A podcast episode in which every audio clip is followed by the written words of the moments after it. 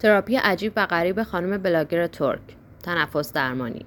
دیلان پولاد کارآفرین و بلاگر اهل ترکیه با پستهایش در شبکه های اجتماعی به طور همیشگی مورد بحث قرار می گیرد.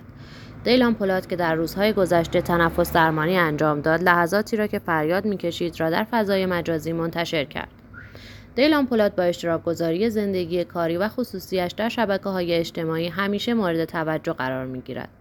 در حالی که او در ماه گذشته آهنگی به نام انرژی را منتشر کرد، رکورد بازدید در Spotify را زیر و رو کرد. و حالا این پدیده شبکه های اجتماعی با جدیدترین ویدیوی خود به میدان آمد. به گزارش گروه ترجمه وقت صبح دیلان پولاد لحظاتی را که ادعا می‌کرد تنفس درمانی انجام داده در صفحه اینستاگرامش به اشتراک گذاشت او ادعا کرد که برای رهایی از آسیبهای دوران کودکی تنفس درمانی انجام می دهد.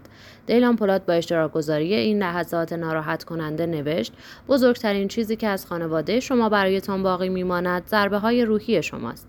فالوورهای این بلاگر از وی درخواست حذف این ویدیو را داشتند.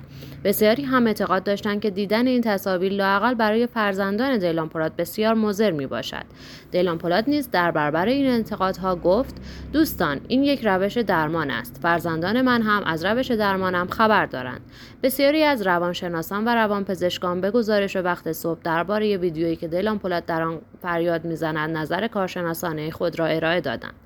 روانشناسان اظهار داشتند که در روانشناسی مفهومی روشی برای حذف تروماها وجود ندارد و این یک روش علمی نیست.